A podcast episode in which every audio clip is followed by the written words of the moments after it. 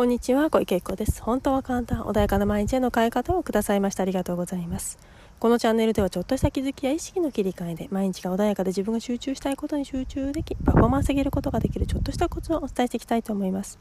では本日は学んだのにうまくいかない時の課題とは？についてお話をしたいと思います。はい、では今日はですね、学んだのにうまくいかない時ということで、あのいろんなね学校だったりとか本だったりとか何か YouTube だったりとかいろいろ学ぶことがねあの学んで自分を自己成長しようっていう方はたくさんいらっしゃると思うんですよね。でもそれなのにうまくいかないぞっていう方もいらっしゃると思うんです。でその時にね注意していただきたいことがあります。というのはあのそのね学んでいる方のゴールと自分のゴールは同じなんだろうか、まあ、同じというかね同じ方向性なんだろうかの方がいいかな。あの自分が例えばね将来のんびりゆったりね余裕あって愛ある生活をしたい。すごい抽象度高いですけどね。っていう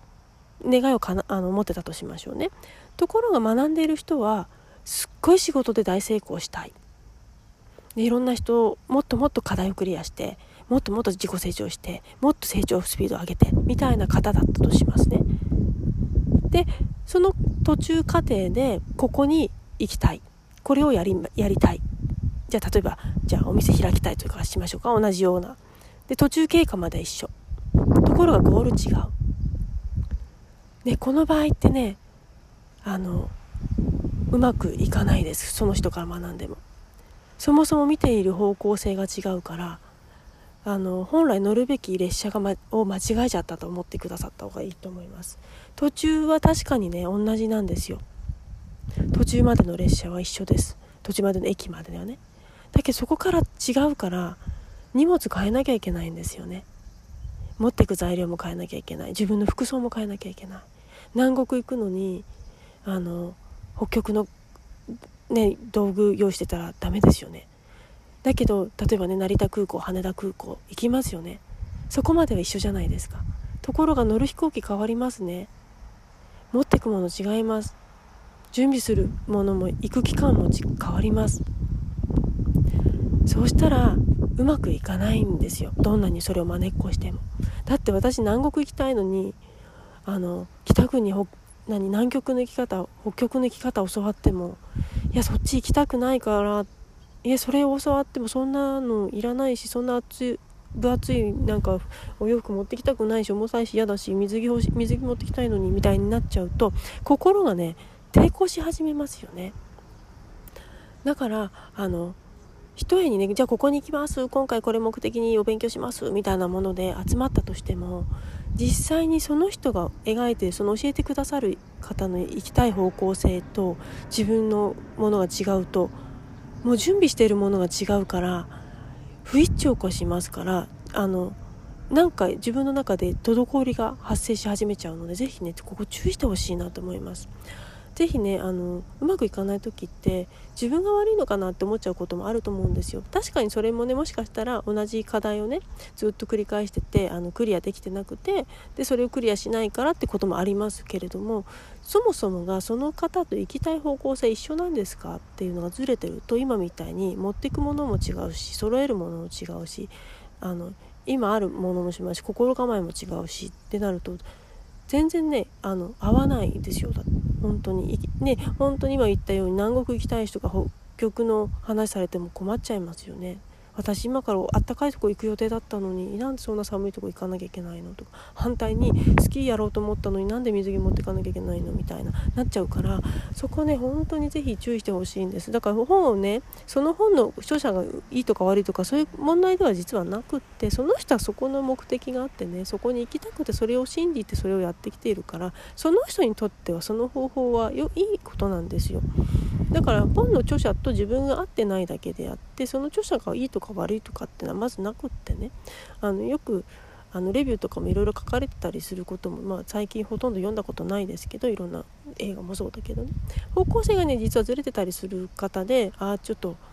あのご意見がね陳列になってたりする方って結構いたりするんですよね。あそもそもこの人が望んだのってこっちなのに映画がそっち方向じゃないから合わなかっただけの話で映画が悪いわけじゃないよねみたいなって結構あったりするんですよね。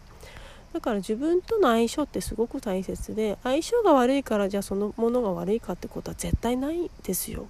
だから自分と相性がいいものなのか同じ方向をちゃんと向いてるのかっていうのは是非ねチェックしていただきたいなというふうに思います。あのおそらくここに行きますよ。ここ目的にしますよ。例えばお金儲けとかでもあるけどここいくらいくらもあの稼ぐ方法しますとかっていう方々もいると思うんだけどあのじゃあその先ってどうなんだろう？お客様のためなのか？自分の欲望を満たすだけのためなのかによっては違和感すごくあると思うんですよ。お話聞いててもねきっと稼ぎ方にしても本当に人のために何かをしたい人とあの自分の何かブランド品買ったりとかどっか行きたい美味しいもの食べたいとかっていう方では考え方がもそもそも違うのでやり方も変わるし言ってることの内容も違ってくるからだからねあの一緒にいるのはしんどくなっちゃうと思います。両方ねちお互いにね。だからそこのね部分は是非ねあのちゃんと見極めた方がいいですね。で本当はじゃあもうあの誰かのためにと思ってたのがそっちに入ってくことによってそういうねご自分のその欲しいものとかを満たすためにどんどん、まあ、それもすごく大切なことなんですよ。だからそっちに行くことによって自分が本来付き合ってた方と離れちゃうってことも起こりうるんですね。もちろんそれで影響されて自分が幸せならそれ全然 OK なんですよ。ところが本来自分はそこに気づかなくてだんだんそっち寄りの考え方になってしまって人は影響されちゃう。ことって大きいあるのでねだから結果的に本当に痛い人たちと離れちゃうってことも起こりうるので是非ね方向性がちゃんと合ってるかっていうのは確かめながらあの言ってほしいなというふうに思いますね。あの